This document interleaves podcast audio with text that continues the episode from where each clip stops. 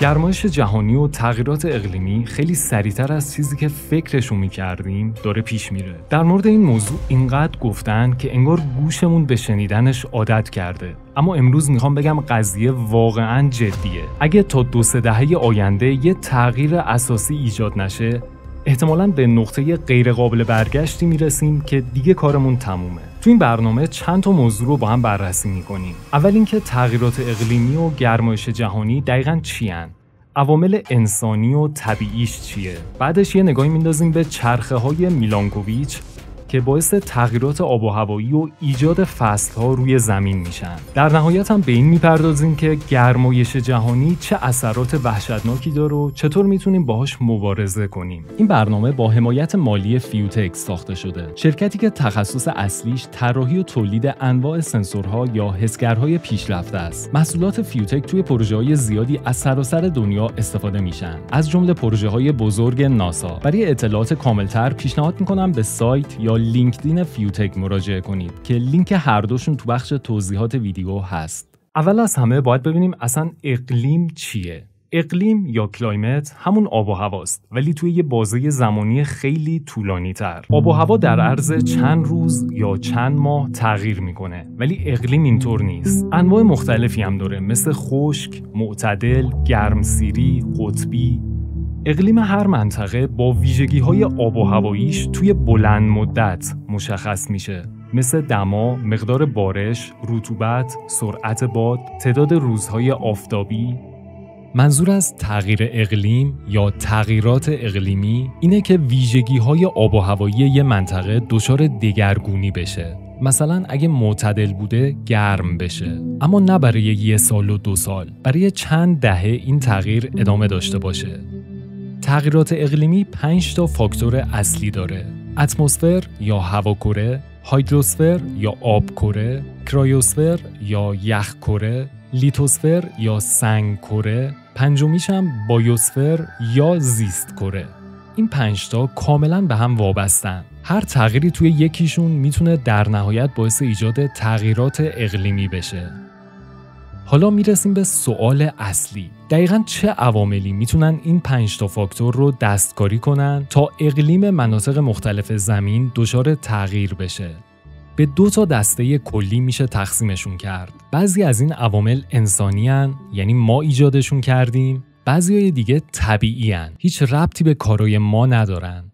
با عوامل طبیعی شروع می‌کنم. اولیش تغییر حرکات زمینه. یه بحثی داریم به نام چرخه های میلانکوویچ که انواع حرکات زمین رو بررسی می‌کنه. چرخه اول خروج از مرکز مدار زمینه. می‌دونیم که بیزی برخلاف دایره دو تا کانون داره. وقتی که فاصله بین کانون ها رو تقسیم می‌کنیم به قطر بزرگ بیزی عددی به دست میاد که بهش میگن خروج از مرکز. هر چقدر خروج از مرکز بزرگتر باشه بیزی کشیده تره ولی هرچی کوچیکتر باشه به دایره نزدیکتر میشه. مدار چرخش زمین به دور خورشید هم یه بیزیه که مقدار خروج از مرکزش به طور تناوبی کم و زیاد میشه. هر تناوبش هم حدود 100 هزار سال طول می‌کشه. دلیل این نوسان کشش گرانشی بقیه سیاراته مثل مشتری و زحل. هرچقدر مدار زمین بیزیتر باشه اختلاف بین نزدیکترین حالت و دورترین حالتش به خورشید بیشتر میشه. در نتیجه اختلاف دما توی فصلهای مختلف افزایش پیدا می‌کنه. اما الان مدار زمین داره به سمت دایره حرکت می‌کنه. از طرفی هم مدت هر نوسانش 100 هزار ساله. یعنی تغییری که این حرکت توی یه قرن و دو قرن ایجاد می‌کنه اونقدر ناچیزه که عملا می‌تونیم نادیده بگیریمش. چرخه بعدی حرکت تقدیمیه. قبل از اینکه اثرات این حرکت روی تغییرات اقلیمی رو توضیح بدم، بد نیست یه نگاهی بندازیم به علت ایجاد فصلهای مختلف. چون تا حالا چند نفر از شما در موردش سوال داشتید. محور چرخش زمین به دور خودش مستقیم نیست. 23.5 درجه کج شده. دقیقا همین کجی عامل اصلی ایجاد فصلهای مختلفه. وقتی که زمین توی یه همچین موقعیتی قرار گرفته نیمکره شمالی انرژی بیشتری دریافت می‌کنه. چون طول روزهاش بلندتره و اینکه پرتوهای خورشید با حالت عمودی تری بهش میتابن. در حالی که نیمکره جنوبی وضعیتش برعکسه. شباش از روزاش طولانی تره پرتوهای خورشید هم خیلی مایل بهش میتابن. پس اینجا نیمکره شمالی تابستونه نیمکره جنوبی زمستون. سه ماه بعد که زمین به این نقطه می‌رسه مقدار نور و انرژی که هر دوتا نیمکره دریافت می‌کنن یکسانه. چون تو این حالت کجی زمین به سمت چپ و راسته نه به طرف خورشید. پس آب و هوای هر دوشون تقریبا معتدل و یکسانه. اما نیمکره شمالی پاییزه چون قبلش تابستون بوده. نیمکره جنوبی بهاره چون قبلش زمستون بوده. سه ماه بعد می‌رسیم به جایی که دقیقا برعکس نقطه اوله. یعنی این بار نیمکره جنوبی انرژی بیشتری دریافت می‌کنه و روزای بلندتری داره. پس نیمکره جنوبی تابستونه نیمکره شمالی زمستون. سه ماه بعد هم دوباره وارد یه حالت تعادل میشیم. اینجا نیمکره شمالی بهار میشه چون قبلش زمستون بوده. نیمکره جنوبی هم پاییز میشه چون قبلش تابستون بوده. در نهایت برمیگردیم به همون حالت اول و یه چرخش زمین به دور خورشید تموم میشه. بنابراین دلیل ایجاد فصلهای مختلف همینه. انحراف محور چرخش زمین. نکته ای که وجود داره اینه که مقدار این انحراف هم ثابت نیست. دو جور تغییر می‌کنه. اول اینکه زاویهش از 22 و یک دهم درجه می‌تونه باشه تا 24 و نیم درجه که تقریبا هر 41 هزار سال یه نوسان انجام میده. الان حدود 23 و نیم درجه است یعنی تقریبا وسطه ولی خب داره میره به سمت کمتر شدن. طبق توضیحی که در مورد فصل ها دادم می‌تونیم نتیجه بگیریم که هرچقدر زاویه این انحراف کمتر بشه فصل های زمین معتدلتر میشن زمستونا یه کوچولو گرمتر میشه تابستونا یه مقدار خنکتر ولی هنوز زمان زیادی مونده. تقریبا دوازده هزار سال دیگه طول می‌کشه تا این زاویه به کمترین مقدار خودش برسه. پس این یکی هم نقش چندانی توی تغییرات اقلیمی فعلی نداره. تغییر دومش اینه که هر 26 هزار سال یه دور دور خودش میچرخه که بهش میگن حرکت تقدیمی محور زمین. شبیه یه فرفره ای که غیر از چرخیدن دور خودش یه مقداری تلو تلو هم می‌خوره. دلیل این حرکات نیروهای گرانشیه که از طرف خورشید و ماه به زمین وارد میشه. خب حالا این چرخه چه اثری روی آب و هوای زمین داره؟ الان تابستونای نیمکره جنوبی از تابستونای نیمکره شمالی یه مقدار گرمتره. چون وقتی که نیمکره جنوبی تابستونه زمین توی قسمتی از مدارش قرار گرفته که کمترین فاصله رو از خورشید داره اما حدود 13 هزار سال بعد قضیه برعکس میشه یعنی وقتی زمین اینجاست توی نیمکره شمالی تابستونه. چون تا اون موقع محور زمین نیم دور چرخیده. این سه تا از چرخه های میلانکوویچ بود که دیدیم اثراتشون روی تغییرات اقلیمی زمین خیلی بلند مدته. بیشترین رد پاشون رو میشه توی تاریخ گذشته زمین پیدا کرد مثل دوره های یخبندان. عامل طبیعی دوم که می‌تونه باعث تغییرات اقلیمی بشه فعالیت های خورشیدیه. نور خورشید همیشه ثابت نیست. تقریبا هر 11 سال یه بار فعالیت خورشید به طور متناوب کم و زیاد میشه که بهش میگن چرخه های خورشیدی. تو این چرخه ها مقدار پرتوهاش، لکه های خورشیدی یا تعداد ذراتی که توی فضا پراکنده می‌کنه دچار تغییراتی میشه که روی اتمسفر یا سطح زمین اثر می‌ذارن. از حدود نیم قرن پیش که ماهواره ها انرژی دریافتی از خورشید رو اندازه گیری کردن به این نتیجه رسیدن که تو این مدت فقط یک دهم درصد بالا پایین شده پس نقش این عامل هم توی گرم شدن زمین و تغییرات اقلیمیش خیلی ناچیزه. عامل طبیعی سوم فعالیت های آتشفشانیه. آتشفشان ها کلا از ابتدای پیدایش زمین نقش مهمی توی آب و هوا داشتن. ذرات معلقی که تولید می‌کنن ممکنه تا چند ماه یا چند سال جلوی بعضی از پرتوهای خورشید رو بگیرن و باعث خنکتر شدن زمین بشن. ولی مدت زیادی توی اتمسفر دوام نمیارن یا به صورت قبار روی زمین میشینن یا اینکه تو آب بارون حل میشن چیزی که اثر خیلی بیشتری داره گازهای گلخانه‌ای آتش فشانه که جلوتر در موردش توضیح میدم. عامل طبیعی چهارم پدیده های هواشناسیه مثل النینو، لانینا، انسو یا خیلی پدیده های دیگه. خب همونطور که قبلا گفتم آب و هوا یه سیستم آشوبناکه. اتفاقاتی که داخلش میفته اونقدر پیچیده است که نه به راحتی میشه توضیحش داد نه پیش بینیش کرد. یکی از پدیده های اصلی تعاملاتیه که بین اقیانوس و اتمسفر پیش میاد. تو مناطقی مثل استوا که تابش نور خورشید شدیدتره آب دریا گرم میشه و هوای بالای خودش هم گرم می‌کنه.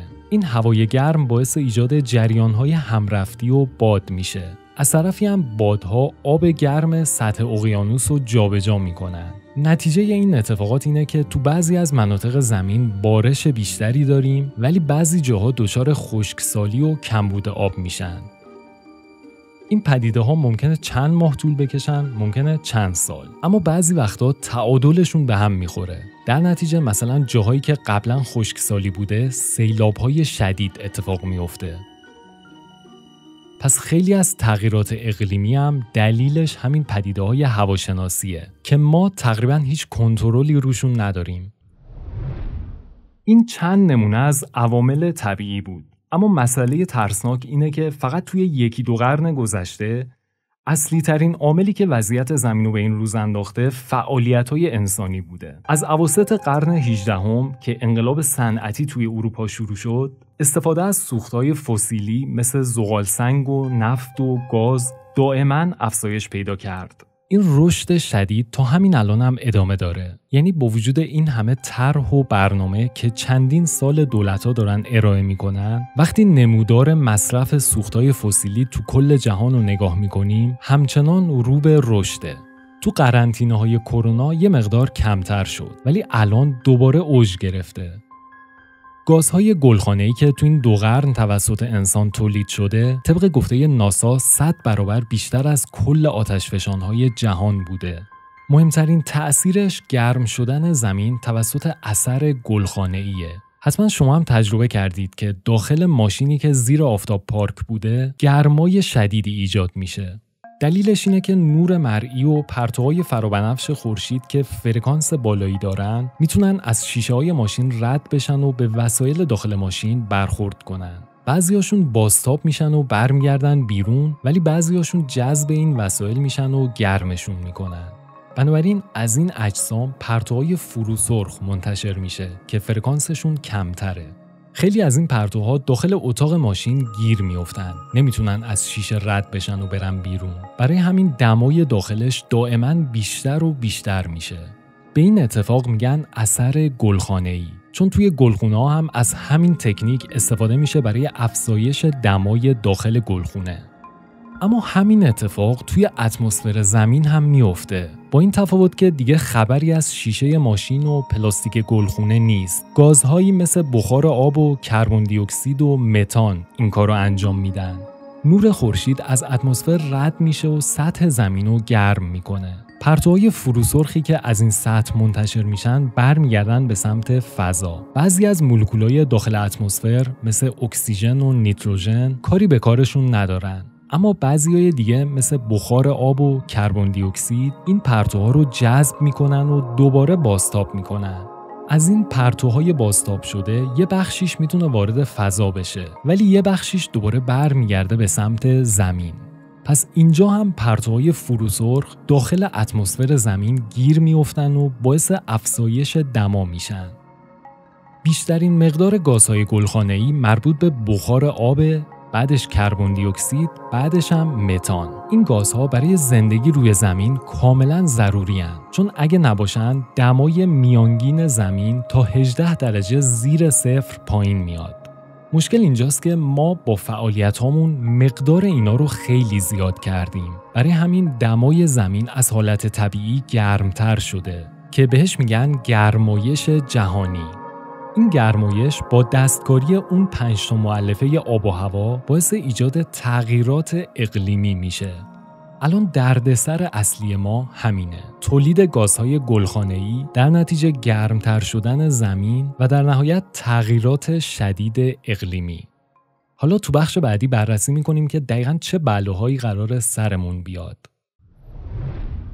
یکی از مهمترین اثرات گرمایش جهانی آب شدن یخهای قطبی و پوشش برفیه. الان تقریبا 10 درصد سطح زمین از یخ و برف پوشیده شده که بخش زیادی از نور خورشید رو منعکس می‌کنن. پس وقتی که اینا نباشن انرژی بیشتری جذب زمین میشه و گرمترش می‌کنه. از طرفی ذوب شدن این یخها سطح آب اقیانوسها رو بالا می‌بره که این یه خطر خیلی جدیه برای شهرهای ساحلی مثل آمستردام، ونیز، کلکته، بانکوک که ارتفاع کمی از سطح دریا دارن.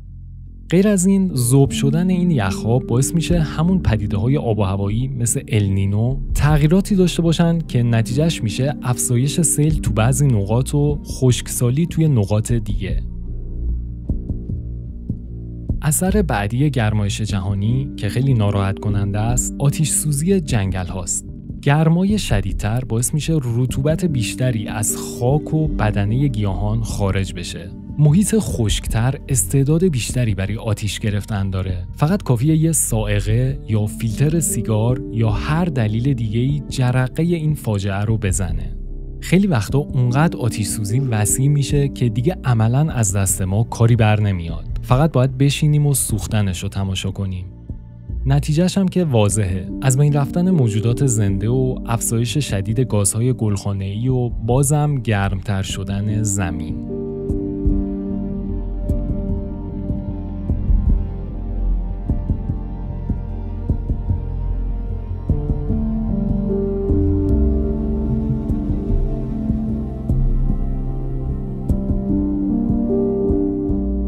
نقشه تعداد آتیش سوزی ها تو کل جهانه. با این حال یه بخش خیلی بزرگی از جنگل ها هم دارن به دست اشرف مخلوقات از بین میرن. تقریبا به همون اندازه ای که آتیش داره نابود می‌کنه. تاثیر بعدیش افزایش قبار و ریزگرد هاست. خشک شدن و فرسوده شدن خاک زمین، افزایش بادها، از بین بردن جنگل و پوشش گیاهی توسط انسانها، اینا همه از دلایل رشد 55 درصدی قبار تو دو قرن اخیره. البته گرد و غبار هم چرخه های مخصوص خودشو داره که نقش مهمی توی اکوسیستم زمین بازی می‌کنن. مثلا قباری که از صحراها و بیابونها بلند میشه مواد مدنی مفیدی مثل نیتروژن و فسفر و آهن داره که وقتی روی جنگلهایی مثل آمازون میشینه نقش کود معدنی رو ایفا می‌کنه. یا توی اقیانوسها باعث رشد پلانکتون هایی میشه که اکسیژن تولید می‌کنن. ولی دوباره مشکل اینجاست که مقدارش از حالت تعادل خارج شده. برای همین دردسرای بزرگی ایجاد کرده مثل به خطر انداختن سلامتی موجودات تخریب کشاورزی کاهش کیفیت آب رودخونه ها یا مختل کردن سلول های خورشیدی. در مورد تاثیر گرد و غبار روی گرمتر شدن زمین اختلاف نظر وجود داره. بعضیا معتقدند ذرات غبار با پراکنده کردن نور خورشید تا حدودی سیاره رو خنک نگه میدارن. اما یه عده دیگه میگن که بعضی از ذرات غبار خودشون اثر گلخانه‌ای تولید می‌کنن. به حال با این وضعیت خشک شدن دریاچه ها، سوختن جنگل ها، افزایش بیابون ها به نظرم باید انتظار داشته باشیم مقدار گرد و غبار سال به سال بیشتر بشه. من شخصا در مورد شهر خودمون تا حالا ندیده بودم که این تعداد از روزای سال هوا پر از غبار شدید باشه. خیلی از شهرهای دیگه هم امسال همینطور شدن. انگار که وضعیت فیلم اینترستلار توی واقعیت داره اتفاق میافته.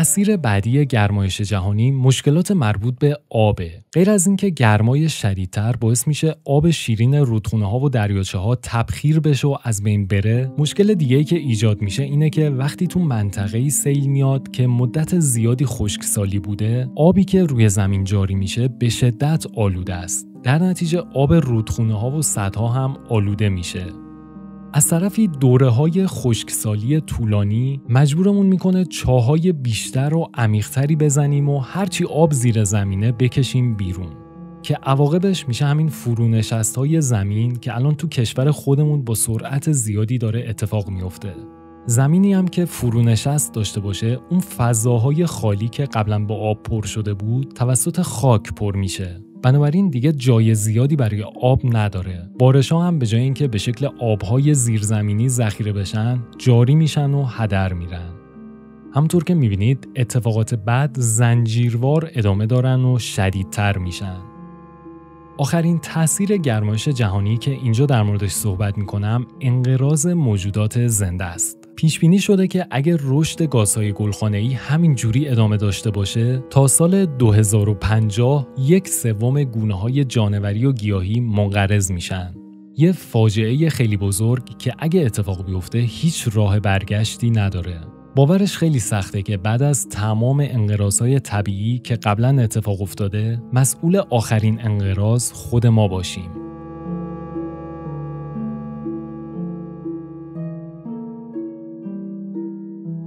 حتی تحقیقات زیادی هم انجام شده در مورد اینکه هر چقدر هوا گرمتر میشه خشونت آدما افزایش پیدا می‌کنه سختتر میخوابن آمار خودکشی بیشتر میشه که همین ممکنه مشکلات فعلی رو شدیدتر کنه. جوامع انسانها بره به سمت فروپاشی و هرج و مرج.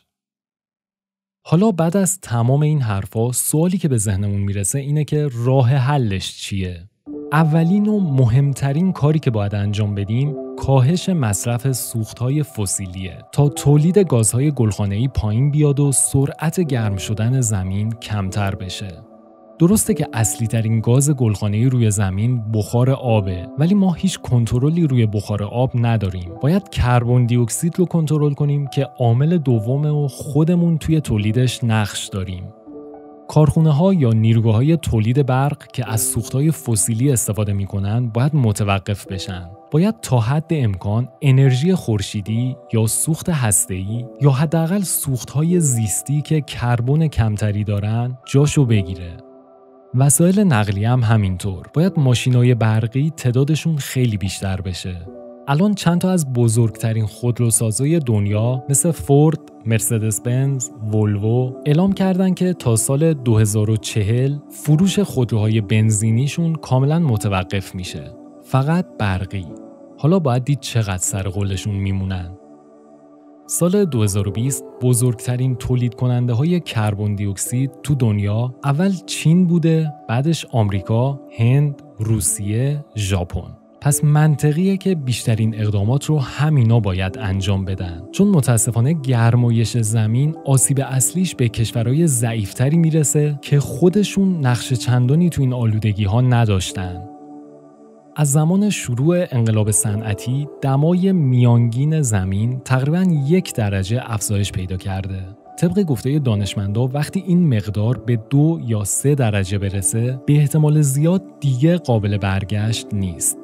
اگه شرایط کنترل نشه شاید رسیدن به سرنوشت داغترین سیاره یعنی زهره خیلی دور از انتظار نباشه 96 درصد اتمسفر زهره کربن دی اکسیده که باعث شده اثر گلخانه‌ای بیشتر از هر سیاره دیگه ای اتفاق بیفته و دمای سطحش تا 470 درجه بالا بره. چند روز پیش گدارد ناسا اعلام کرد که جولای امسال احتمال داره گرمترین ماه زمین از صدها سال پیش باشه و اینکه پدیده آب و هوایی النینو که باعث شد سال 2016 گرمترین سال ثبت شده زمین باشه اواخر امسال دوباره به اوج خودش می‌رسه. حتی متاسفانه پیش بینی کردن سال آینده یعنی 2024 اوضاع بدتر هم میشه.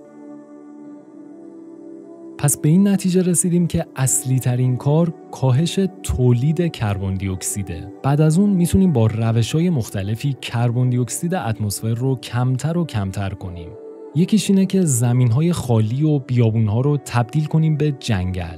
البته اینجور کارها هم حساسیت بالایی دارن چون تغییرات کوچیک توی اکوسیستم زمین ممکنه باعث اتفاقات پیش بینی نشده بزرگی بشه یه راه دیگه که ارائه کردن استفاده از تکنولوژی هایی که می‌تونن کربن دی اکسید رو از اتمسفر جذب کنن.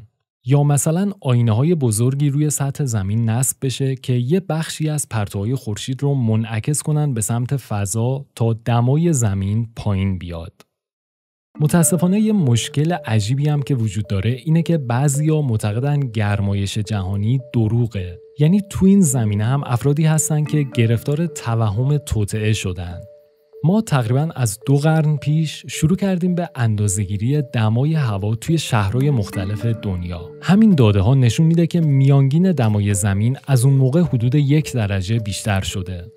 ماهواره های هواشناسی هم چند هست که نقشه ها و اطلاعات خیلی خوبی از آب و هوا به ما میدن. یه راه عالی هم استفاده از یخهای قطبیه. های هوایی که داخل لایه های قدیمی این یخها گیر افتاده کاملا به ما نشون میده که ترکیب گازهای تشکیل دهنده اتمسفر تو هر دوره از تاریخ زمین چطور بوده. تمام نمودارها و اندازگیری ها نشون میده که دمای زمین رو به افزایشه. چه ما خوشمون بیاد چه بدمون بیاد. توی بخشی از فیلم ماتریکس اون معموری که در واقع هوش مصنوعی بود به مورفیوس که انسان بود حرف خیلی جالبی زد. گفتش که شما انسان ها هر جایی که منابع غذایی زیاد باشه هجوم می‌برید اونجا دائما تولید مثل می‌کنید و بیشتر میشید.